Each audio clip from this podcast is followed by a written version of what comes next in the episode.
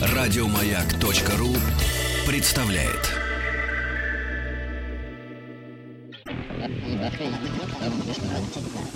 Объект 22.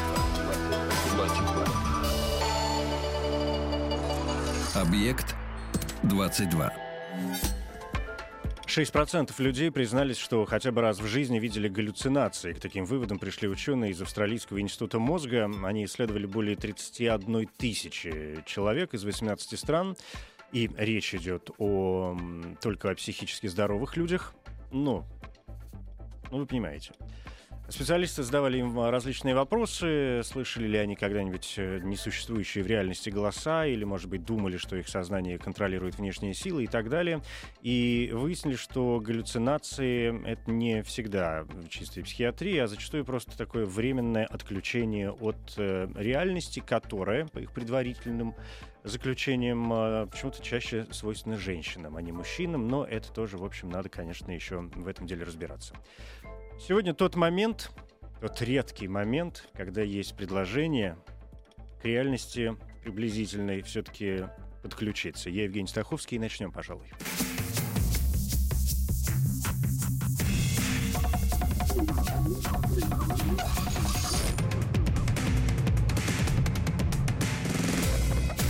Научные бои.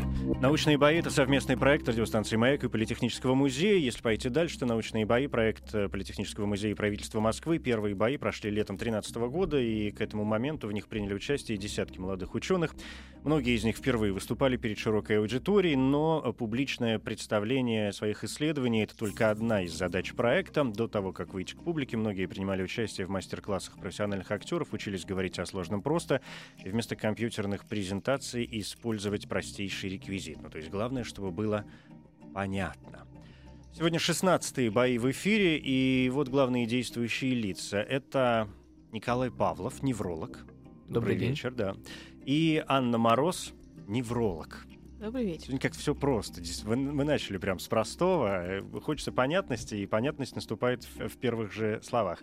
Тема сегодняшних боев, тем не менее, м- нейродегенеративные заболевания. Ну, вообще страшные вещи, конечно. Напомню, что научные бои — это состязание молодых ученых, и коротко о правилах. Традиционно каждому дается по 10 минут для рассказа о его исследовании, из них 5 минут такого чистого сольного времени, а потом уже на следующую пятиминутку и я подключусь со своими вопросами. В конце оппонент тоже будет иметь возможность э, задать коллеге какой-нибудь вопрос. Ключевой момент действительно рассказать так, чтобы это было понятно не только тем, кто погружен в тему с головой, они и без нас все хорошо знают, а так, чтобы, в общем, было понятно в первую очередь, конечно, мне, мне с вами беседовать. Ну и если кто подтянется, это будет совсем прекрасно. Выявляем победителя научных боев. Мы традиционно с помощью голосования уже две фотографии прекрасных и два имени в официальной группе радиостанции «Маяк» э, ВКонтакте. Заходите, присоединяйтесь. Там все очень просто. Кто вам понравился больше, это вопрос. Николай Павлов или Анна Мороз. Но я традиционно как-то призываю голосовать уже после того, как э, оба выступающих закончат э, свой такой, такую попытку доклада. Uh, уже проголосовали традиционно 13 человек. Я не знаю за кого, потому что сам я голосую тоже в конце, и только тогда сам же получаю, uh, пытаясь для самого себя сохранить какую-то интригу, и сам вижу результаты голосования. Uh, кроме прочего, мы принимаем голоса и с помощью СМС. Для этого работает наш СМС-портал, короткий номер 5533. Каждому из вас будет присвоен э, номер в зависимости от того, кто будет выступать первым, кто вторым. А это мы выясняем традиционно с помощью генератора случайных чисел. И поэтому каждого из вас я попрошу сейчас назвать любое число от единицы до 100. Кто будет ближе к выпавшему числу, тот э, будет выступать первым. Число 13. Пусть будет 50. 50. Я как-то уже говорил о том, что все равно мы барахтаемся все время где-то в первой полусотне. Не знаю, с чем это связано. В этом есть какая-то пара математиков вызывать, мне кажется, чтобы они нам что-нибудь объяснили. Выпало число 74. Это значит, что э, первым будет выступать э, Николай Павлов. И если э, выступление Николая вам понравится больше, то на короткий номер 5533 можно будет присылать смс с символом М1. Ну, то есть одна буква и одна цифра. Все очень просто. Если вам больше по итогам понравится выступление Анны Мороз, неврологом она будет выступать второй, то э, на тот же короткий номер 5533 присылайте М2. И голоса уйдут э, Анне. Если все понятно, если вы, обращаюсь я уже к, к вам, да, Аня и Коля в первую очередь, если вы готовы, то, в общем, наверное, мы можем начинать, да? Давайте начнем. Научные бои. Ваши 10 минут, пожалуйста. А, доброй ночи. Представьте, что вы встали утром с плохим настроением, а, заварили чашечку кофе, подошли к своему домашнему стимулятору мозга, и через 10 минут вы обеспечены отличным настроением на весь день. Фантастика или реальность? К сожалению, пока фантастика, но это, я думаю, ненадолго. Скоро такой стимулятор может оказаться и у вас дома. А пока что он находится только в исследовательских лабораториях, например, у нас в научном центре неврологии в Москве, и называется он транскраниальный магнитный стимулятор. Первым мозг придумал стимулировать электричеством канадский нейрохирург Пенфилд в 1950 году. Во время операции он касался электродом открытой коры головного мозга, просил пациентов комментировать свои ощущения. Сегодня мы можем делать то же самое, что и Пенфилд, но не вскрывая черепную коробку, только с помощью магнитного поля. Где же применяется транскраниальная магнитная стимуляция, или сокращенно мы ее все называем ТМС? Во-первых, в диагностике, э, когда нужно определить, например, является ли зона рядом с опухолью головного мозга ответственна за движение конечности, руки, ноги или за произношение слов. Так как это очень ценная информация для хирурга, э, во время операции он должен понимать, заденет ли он эту область или нет. Для этого пациент произносит слова, э, или у него стоят датчики на мышцах. А мы в этот момент стимулируем кору мозга в интересующей нас области. И когда у него пропадает речь или мышца начинает сокращаться, мы получаем э, точку на компьютере другого цвета. И потом э, эту картинку передаем хирургам, они используют ее во время операции. Во-вторых, э, ТМС используется для лечения. В Соединенных Штатах э, эта методика уже одобрена для лечения депрессии. Для этого стимулируются лобные доли. И по одной из теорий э, повышается уровень Э, нейромедиатора дофамина, который ответственен за настроение. В-третьих, я бы сказал, это главное применение ТМС на сегодня, это научно-исследовательское. Причем не только в области клинической неврологии, но также фундаментальной, а также и не неврологии вовсе. А, такая наука, нейроэкономика, изучает, а, какие области возбуждаются при принятии тех или иных решений. В различных экспериментах ТМС активно используется в сочетании с поведенческими тестами. Например, с помощью метода ТМС можно изменить поведение человека, заставить его не следовать поведению окружающих или принимать несвойственные его характеру решения в экспериментальных игровых ситуациях. Еще ТМС пытаются использовать при изучении сознания, на этом я хочу остановиться чуть подробнее. Наш мозг, хотя и похож на компьютер, но на самом деле сильно от него отличается. Одно из основных отличий — отсутствие центрального процессора. Внутри мозга не сидит человечек не дергает за рычаги, и которые э, позволяют ему управлять этим мозгом. Э, поэтому на сегодня ученые считают, что сознание и вообще мозговая деятельность заключена в так называемых нейронных сетях. Это э, группы нейронов, которые э, не находятся где-то в одной э, зоне коры головного мозга, а распределены по ней и работают синхронно вероятно, сознание — это другая нейронная сеть, которая следит за другими сетями и хранит упрощенные копии. Именно поэтому э, мы можем воспринимать и обрабатывать такую разную, на первый взгляд, информацию, полученную от глаз, ушей и кожи. Когда, например, мы видим падающую вазу, она разбивается со звоном, обкатывает нас водой, и мы всю эту информацию интегрируем и э, понимаем как законченный акт. А, интересное предложение выдвинули итальянские ученые несколько лет назад. Они сказали, хорошо, раз сознание это оно, оно содержится в, в неких распределенных по головному мозгу нервных клетках. Мы можем измерить, как возбуждение распространяется по головному мозгу и представить его в виде некой математической модели. Мы, конечно, не можем сказать, о чем думает наш испытуемый, но мы можем, э, по крайней мере, узнать характеристику его сознания. Он бодрствует, спит или находится в коме. И что они сделали? Во-первых, надели на него э, такую шапочку с электродами, которая называется по-научному электроэнцефалография, да, этот метод, чтобы зарегистрировать активность нейронов коры головного мозга. А во-вторых, они возбуждали определенную зону с помощью нашего метода транскраниальной магнитной стимуляции. И наблюдали, с какой скоростью и как это возбуждение распространяется по коре. Затем математически обрабатывали результаты и получали некое число. это число они назвали интегральным индексом сознания, и оно значительно отличается у больных в коме или вегетативном состоянии от людей с ясным сознанием.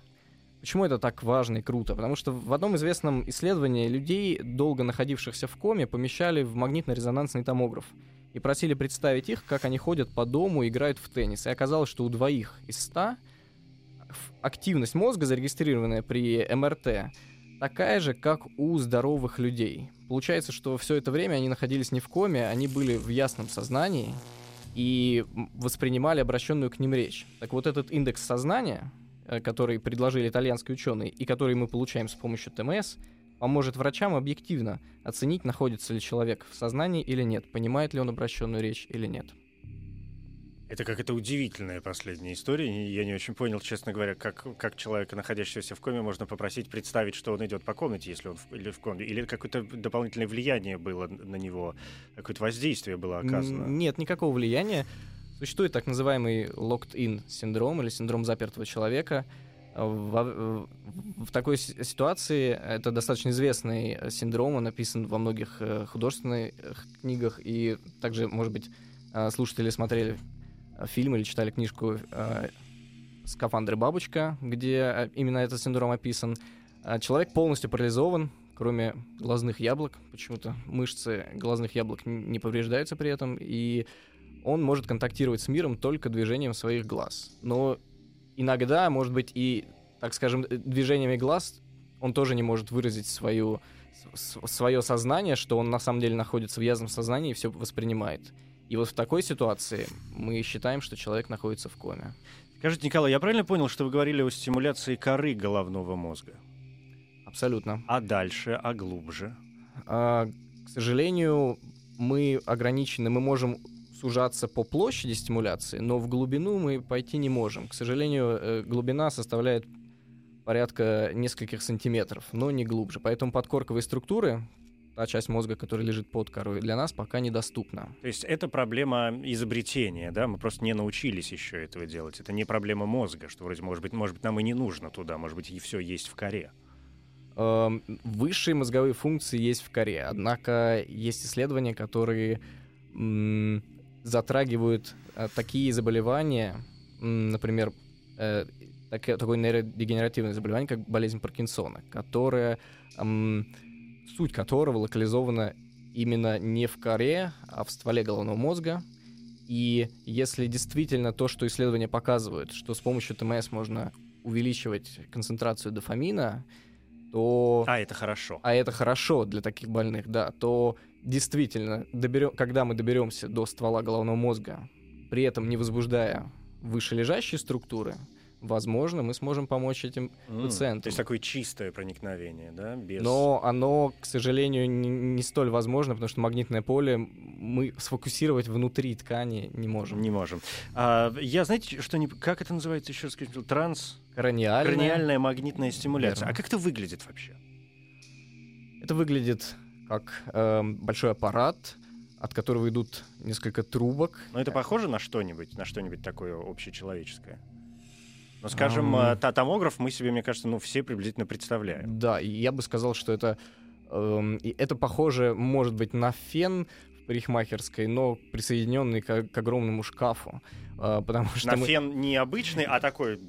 Нет, скорее на Шляпа. обычный, который мы держим в руках. Потому mm. что исследователь держит стимулятор в руках, к нему идет большая трубка, на самом деле от, э, от пылесоса. Uh-huh. Потому что магнитная катушка нагревается, когда по ней Эм, электрическая катушка, да? да, пока по ней проходит ток, она нагревается, катушка, в которой генерируется магнитное поле, да, ее нужно охлаждать, да, поэтому... Угу. То есть, ну понятно, это такой пылесос, только немножко другой. Да, ясно. Скажите мне, пожалуйста, когда вы рассказывали про вот эту стимуляцию и про все остальное, я правильно понимаю, что по сути речь идет о э, включении или отключении, ну или окей, о, скажем, повышении уровня да, влияния каких-то элементов или понижение уровня работы каких-то функций, элементов э, в мозге? Э, я бы ответил так. Э,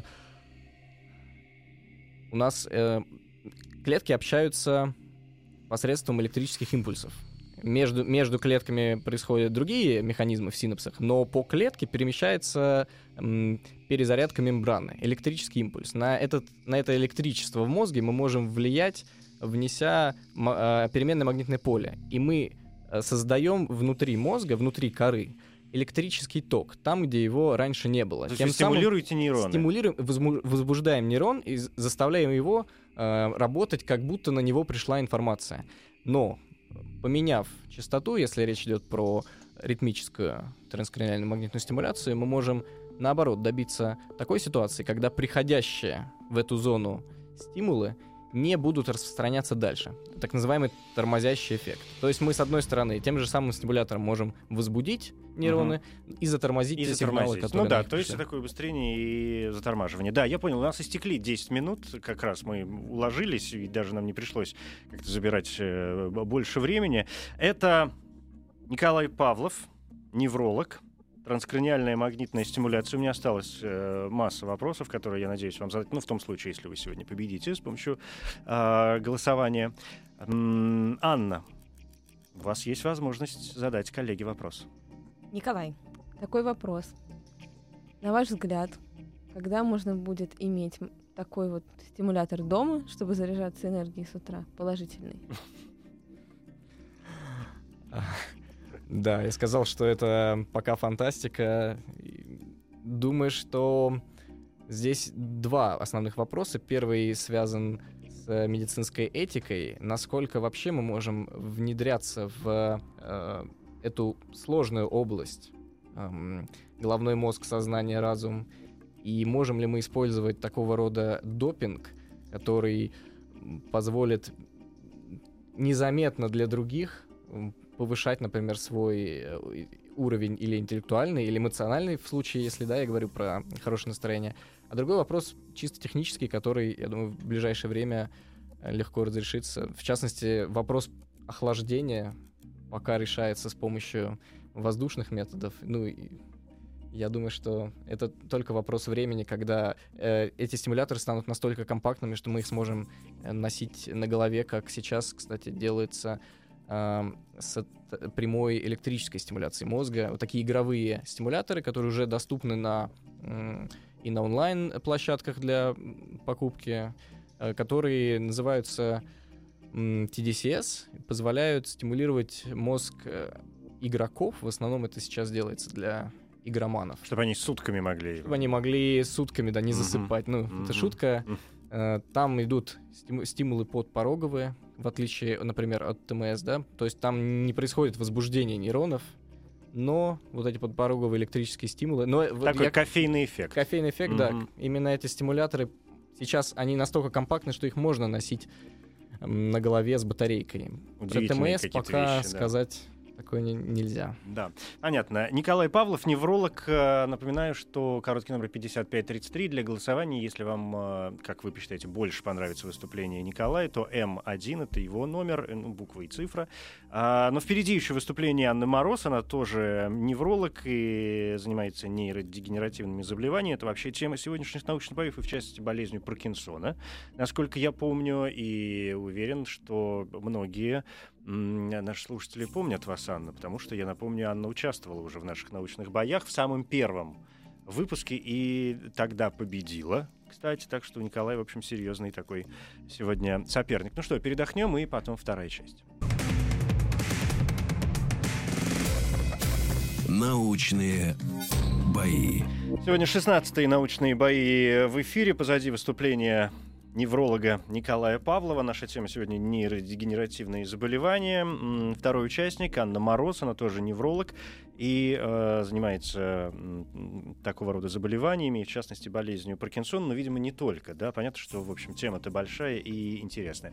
Напомню, что победителем мы выясняем с помощью голосования. Работает голосование в нашей группе ВКонтакте «Радио Маяк». Заходите, присоединяйтесь. И короткий номер 5533 для ваших смс. Кто вам понравился больше, кто вам показался более убедительным, или, может быть, чья тема вам просто более близка, и вам хочется узнать о ней а, больше, потому что победитель научных боев традиционно остается здесь еще по итогам на 10-15 минут, чтобы мы могли глубже погрузиться в предмет его исследований. Анна, ну если вы готовы, Да?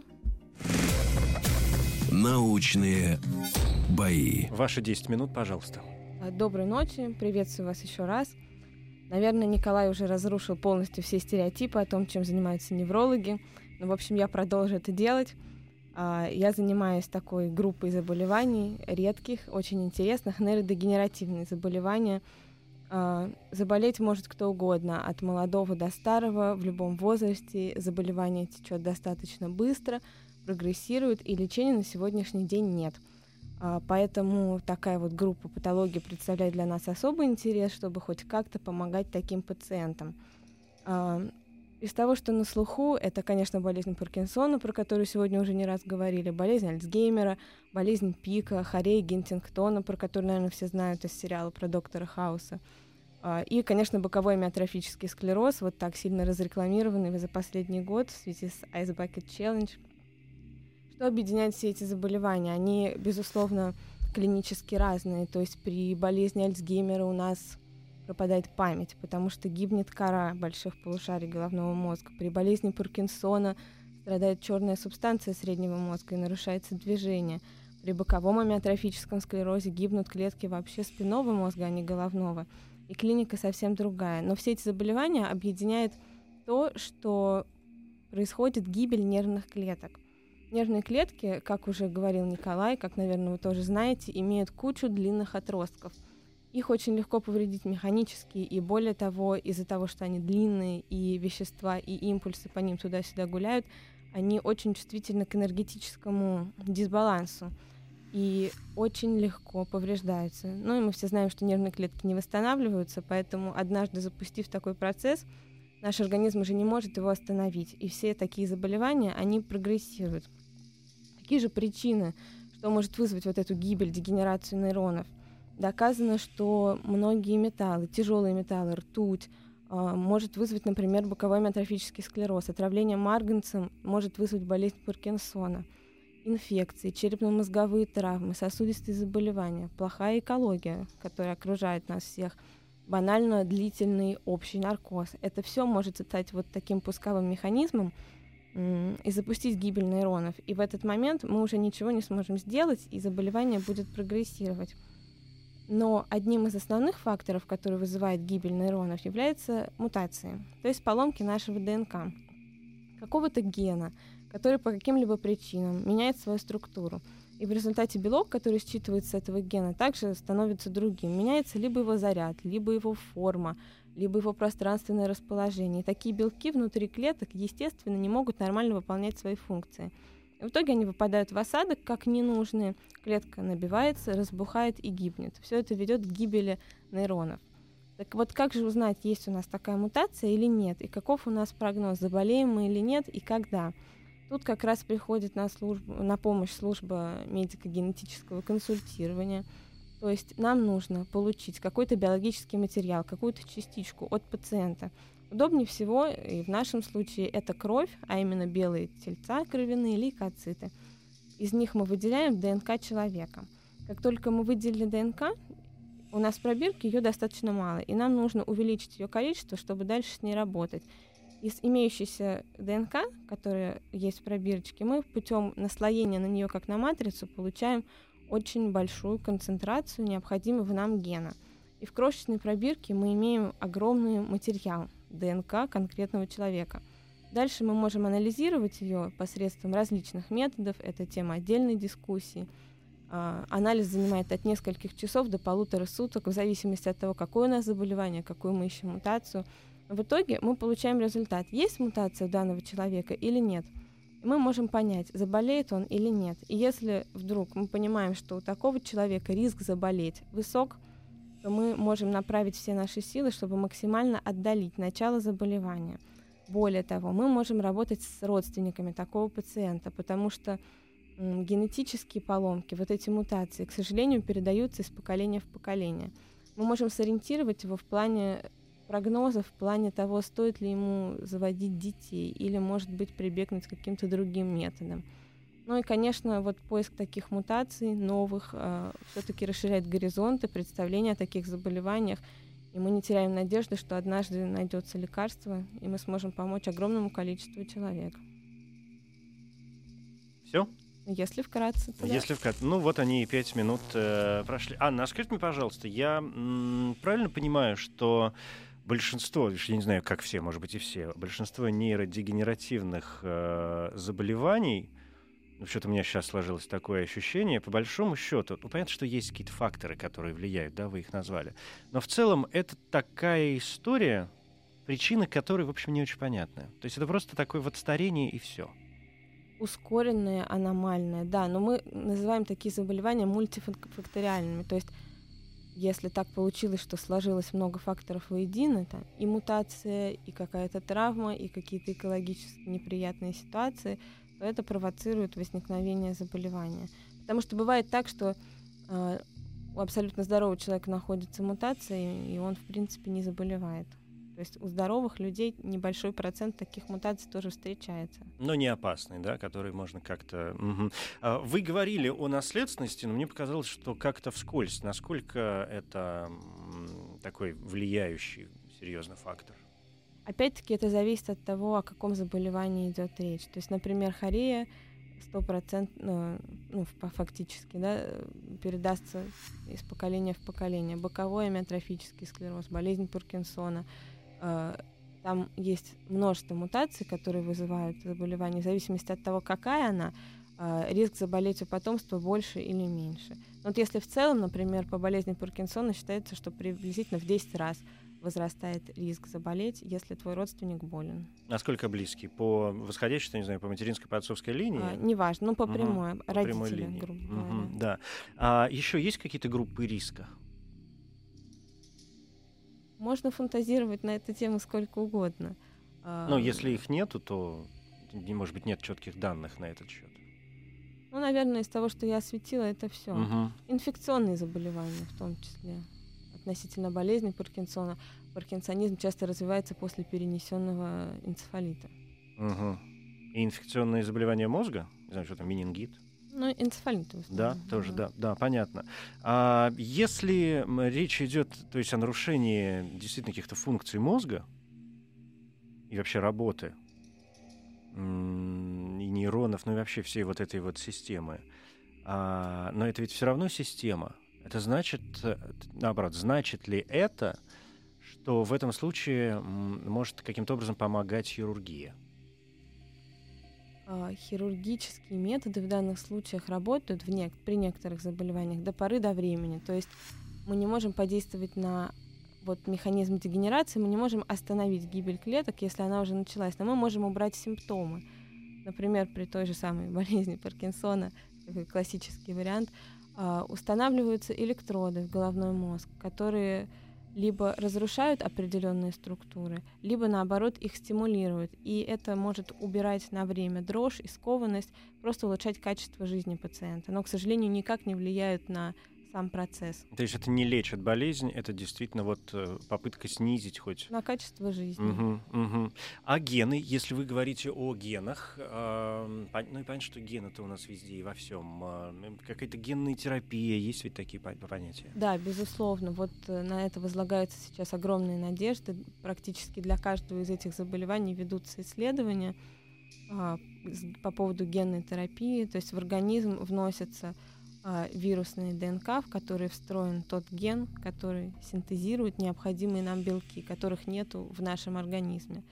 И надежда на то, что он будет продуцировать вот эти вещества, которые у нас в дефиците, и как угу. бы компенсировать. Это что, стволовые клетки? Стволовые клетки также пробовали использовать, но особо эффекта не показали. Нет, это именно ДНК. Угу. То есть мы замещаем тот кусочек ДНК, который поломан у нас замещаем при помощи ДНК, а, которая несет, который несет вирус. Потому что вирус — это же, по сути, генетический материал и оболочка.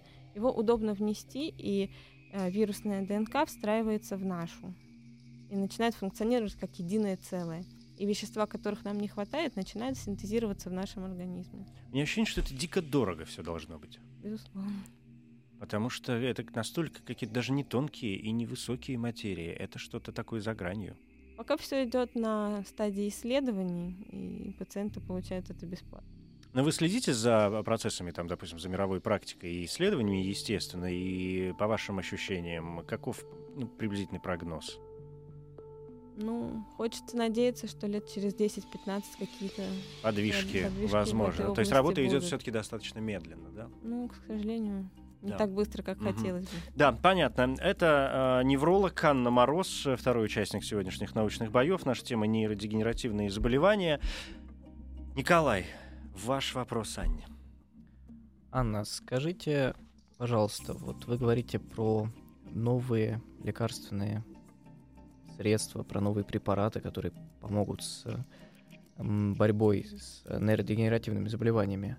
Какие перспективы есть в э, разработке новых препаратов? Чем они будут так отличаться от того, что мы сейчас имеем? Из того, что применяется сейчас, опять-таки все препараты носят исключительно симптоматический характер. То есть мы помогаем убрать те симптомы, которые мешают двигаться, э, ну, которые вот этот двигательный дефицит убирают, которые мешают именно существовать пациенту, нормально жить, функционировать. А все наши в перспективе препараты будут направлены на то, чтобы именно восполнять нехватающие в организме вещества. Да, понятно. Спасибо. А, спасибо большое. Оба выступления у нас остались позади. Николай Павлов, невролог, выступал первым. Если вы голосуете за него, на короткий номер 5533 можете присылать смс. М1, одна буква, одна цифра. И Анна Мороз, тоже невролог. э, Это М2, если вам ее выступление показалось более убедительным и э, более интересным. Ну и, конечно, продолжается голосование в нашей группе ВКонтакте, радиостанции «Маяк». Заходите, присоединяйтесь.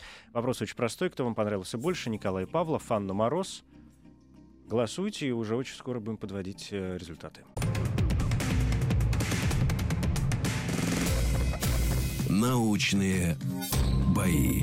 Продолжается голосование. Николай Павлов и Анна Мороз, э, неврологи. Тема сегодняшних научных боев э, нейродегенеративные заболевания. Напоминаю, что свой голос за более понравившегося вам участника научных боев, тот, кто показался вам более убедительным, более понятным, э, может быть, или чья тема, или чье исследование показалось вам более интересным лично для вас, э, проголосовать вы можете в нашей группе ВКонтакте «Радио Маяк». Два имени, Николай Павлов, Анна Мороз. И с помощью СМС, короткий номер 5533. Если вы за Николая, то присылайте М1, буква и цифра. Если э, вам больше понравилась Анна, то, то М2. Я думаю, что минут 5 еще, да, для голосования. После этого подведем итоги. Научные бои. Это «Научные бои». Сегодня 16-е бои в эфире. И тема боев — нейродегенеративные заболевания. Николай Павлов, невролог. э, Он рассказывал про транскраниальную магнитную стимуляцию. Дико интересная штука. Я прям под впечатлением. И Анна Мороз тоже невролог э, и занимается нейродегенеративными заболеваниями, в частности, болезнью Паркинсона. Страшной, на самом деле, штукой. Но, тем не менее. э, Надо, наверное, остановить голосование и сказать, что вот все, с этой минуты все, чтобы я мог спокойно сейчас обновить все сервисы, сложить спокойно все циферки и понять, кто же побеждает в сегодняшних э, научных э, боях. Напомню, что голосовать традиционно можно было в нашей группе ВКонтакте «Радио Маяк», но тем не менее все равно заходите, присоединяйтесь, и все получится. И с помощью смс на короткий номер 5533. И большое спасибо всем э, проголосовавшим. Здесь, конечно, я могу сейчас долго рассказывать о всяких непонятных вещах, параллельно складывая какие-то циферки. Напомню, что Анна уже выступала в научных боях, причем в самых первых. Страшно ведь было. Да? Сейчас ведь уже не очень. Сейчас получше. Сейчас получше. Итак, победителем сегодняшних научных боев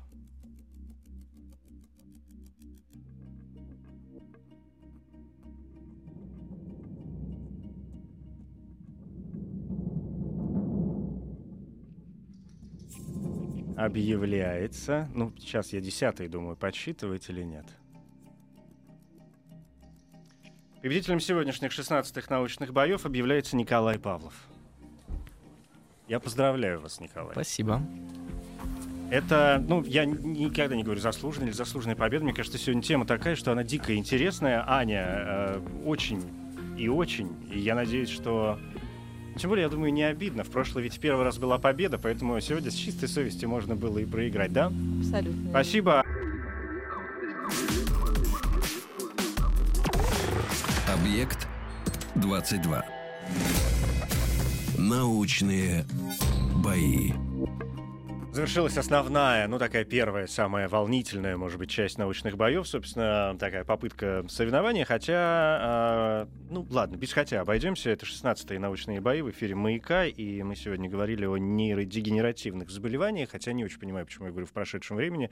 Мы продолжаем говорить, э, традиционно победителем научных боев, э, которого мы выбива- выбираем и выбиваем, да, посредством голосования, и на официальной странице радиостанции «Маяк» ВКонтакте и с помощью СМС, а туда и туда иногда приходят очень разные а, цифры, мне все время приходится что-то такое считать. С другой стороны, это же прекрасная стимуляция мозга. Может быть, э, Паркинсон пока еще от меня далеко, и это не может не радовать.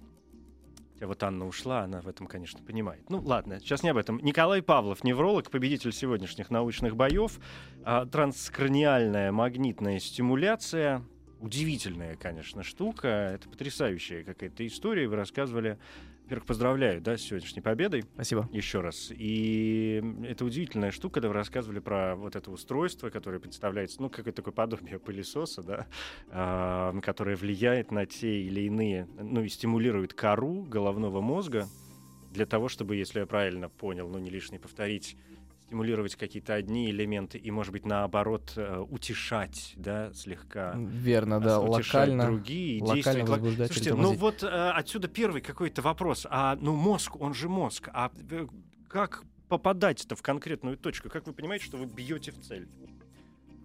Это позволяет делать им- именно наш э, магнитный стимулятор, который отличается от тех, которые, наверное, стоят во многих медицинских центрах, где, в общем, делается это по большому счету наугад и приблизительно.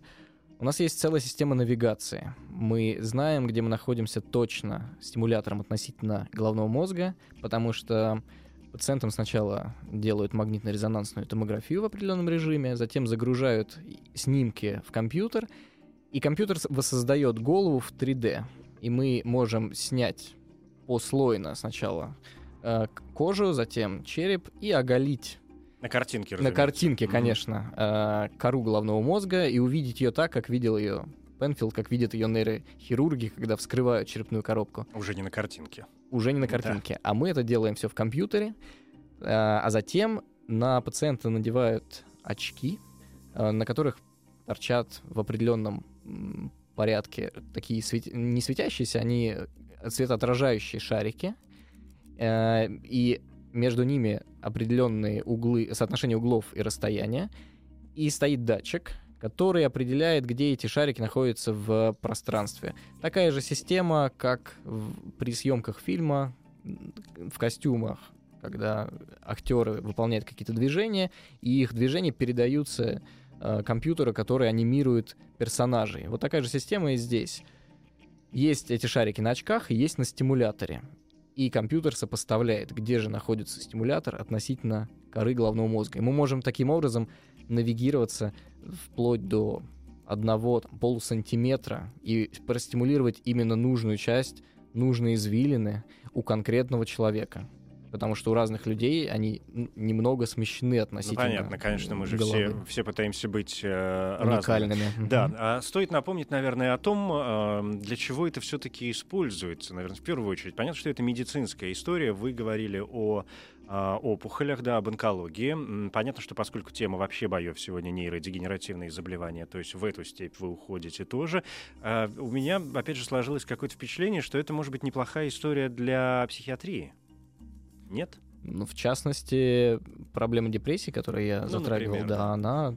э, есть работы, есть целый пласт работ научных, которые м, посвящены м, использованию транскраниальной магнитной стимуляции в лечении шизофрении, различных э, обсессивных э, расстройств и других психиатрических заболеваний, поскольку, естественно, психиатрия не так далека от неврологии, как могло бы показаться, это и то, и другое у нас находится... Везде нейроны. Ну, практически, да, может быть. Э, субстрат немного разный, но м, Ну, суть, од- ну, суть одна. во- да, понятно, что воздействовать мы все равно будем Да. на мозг. такие- да. Есть какие-то противопоказания у этого метода? На самом деле их не так много, как при других методах. Эм, Основное противопоказание это наличие судорожных припадков в прошлом, либо Эпилепсия? эпилепсии, да, либо эм, подозрение на активность, если эм, пациенту, пациентам всегда перед э, стимуляцией снимается электроэнцефалограмма, и если врач подозревает эпилептиформную активность, он, он видит ее да, на Мгм. э, э, на результатах этого исследования, то м, стараются не применять этот метод. Однако э, существуют, например, исследования, которые показывают эффективность ТМС при такой форме эпилепсии, которая уже не лечится ничем. Медикаментозно она н- То есть никоим это образом... крайние стадии? крайней стадии, да. Вот в таком случае идут на некоторый риск. Но на самом деле это, это является противопоказанием, но не значит, что при стимуляции э, обязательно разовьется эпилептический припадок такого. Но все равно такая опасная штука, да, я понял. Но она опасна только потому... Да, и нужно знать, какого, какого уровня мы достигаем, когда мы стимулируем, для того, чтобы не И переборщить. степень воздействия тоже может быть разной, да, посильнее, конечно, да. интенсивность. А наличие каких-нибудь, э, наверное, это не очень хорошо прозвучит, но тем не менее, каких-то посторонних предметов в голове. Э, Несомненно, металлические, металлические предметы могут разогреться просто-напросто, да, под действием переменного магнитного Мгм. поля. Побочные эффекты. Вот, как я уже сказал, это э, эпилептический припадок. Ну, но это редкое побочное действие, да, и, наверное, а, самое опасное, которое мы можем ожидать. Чаще и менее Но Ну, это крайний встречается- метод, это далеко не у всех, естественно, да? Если мы говорим о По- побочных. В смысле побочных, конечно. Да. То есть, ос- ну, э, то, что, наверное, с чем мы встречаемся, это всего лишь головная боль, которая проходит сама по себе и ничем плохим не заканчивается. Как долго вообще длится какой-то эффект? Ну, вы же понимаете, что когда вы используете этот метод, это что мы бы его, вы бы его не использовали, если бы он не показывал свою эффективность в тех или иных случаях, да, и понятно, что вы считываете эту эффективность и за ней наблюдаете. А этот эффект, у него есть какая-то продолжительность? Или если вы изменили, например, какую-то там структуру и повлияли на нее как-то, то это уже навсегда? Или наоборот, это длится, не знаю, три минуты и, все? Ам, не совсем. Это, с одной стороны, длится 3 минуты, а с другой стороны, может длиться очень долго. Существуют так называемые кратко- кратковременные и долговременные эффекты стимуляции. Если кратковременные вполне понятны, я примерно описал э, воздействие на электрическую активность мозга, то с долговременными эффектами все менее понятно. Существуют э, теории, э, каким образом м, ТМС может м, продолжаться до полугода. Эффект от, эффект от стимуляции, в частности, даже влияние на экспрессию генов. То есть да- даже, да, даже такой э, эффект найден Мгм. на, в экспериментах на мышах, например. Вот интересно, что у нас в исследовании больных с спастичностью, это такой сильный, высокий тонус мышечный, который мышца не расслабляется, и нога находится в напряжении, это болезненный. Э, В тех случаях, когда спастичность не получается снять лекарственными средствами, есть попытки снять ее магнитной стимуляцией. И вот у некоторых больных эффект от стимуляции продолжался до полугода. До они, полугода? Да, они звонили нам и просили постимулировать их буквально еще раз-два, чтобы на следующие полгода они были освобождены от этой муки. Мгм. Слушайте, но э, мы как-то в основном, э, ну, понятно, что нейродегенеративные заболевания, и понятно, что, скажем, и когда мы говорим об этом методе, мы в первую очередь говорим о людях, которые болеют чем-то. Но, я не знаю, или сейчас я какой-то фантазией занимаюсь, но тем не менее, а если э, этот метод применяется на человеке, ну, скажем, здоровом или относительно здоровом, ведь если вы влияете на какие-то конкретные области, и вы говорили о дофамине к тому же, это значит, что, ну, боже мой, какой-то спе- сверхспособности можно развивать э, в человеке вот таким искусственным способом. Казалось бы, магнитиком поводили над головой, и все, давай вперед. Я бы даже сказал больше. Эм, Это потенциальный потенциальная возможность добиться сверхспособности у, например, у спортсменов, как допинг, который может э, реально работать и м, усиливать некоторые функции. Но как другой пример, м, есть существует такая теория, что в мозге каждого человека зашиты сверхспособности, но они контролируются mm-hmm. уровнем нашего сознания, и наше сознание само не дает им раскрыться. А сверхспособности, о которых я говорю, это потрясающий устный счет, запоминание огромного количества информации. Есть теория, что мы все запоминаем, да, но там, к концу... Но воспроизвести потом к... просто Да, к концу можем, дня да, у нас да. эта часть какая-то Да. стирается, закрывается. Так вот... э, То есть вы просто раскрываете вот эти участки? есть не то, что Ну, как, раскрываем, ну, мы снимаем теория, да. верхний контроль. Пласты, да, мы вот эти, можем мгм. стимуляцией... Было такое исследование, э, если не ошибаюсь, в Австралии, эм, с помощью стим- магнитной стимуляции этот верхний контроль на время, ну там кратковременный эффект был, буквально до получаса. Кстати, эффект, э, э, к вопросу предыдущему, э, иногда э, зависит от продолжительности стимуляции. Если постимулировать грубо очень минуту, то он может продолжаться час, некоторый эффект, а если про- простимулировать час, то до суток. Так вот, у тех испытуемых здоровых на короткий промежуток времени удалось открыть те сверхспособности, которые закрыты нашим разумом. Это потенциально действительно метод, который может ра- разительно улучшить функции нашего головного мозга. Но с другой стороны, если вы говорите о том, что какие-то э, вещи можно, наоборот, принизить, да, и сделать их менее явными. Слушайте, все, у меня картинки из Оруэлла пошли в голове, поэтому на этом мы, пожалуй, закончим. Ну, сейчас, по крайней мере. А, а там уж, когда начнутся новые исследования и новые открытия, мы обязательно об этом поговорим. А я не сомневаюсь, Николай, что э, это наша не последняя встреча, и из вас вырастет большой ученый. Невролог Николай Павлов, сегодня победитель 16-х научных боев в эфире, нейродегенеративные заболевания. Еще раз большое спасибо Анне Мороз, нашей второй сегодняшней э, участнице. И научные бои на сегодня объявим закрытыми. Продолжение с ними через неделю. Научные бои. Еще больше подкастов на радиомаяк.ру.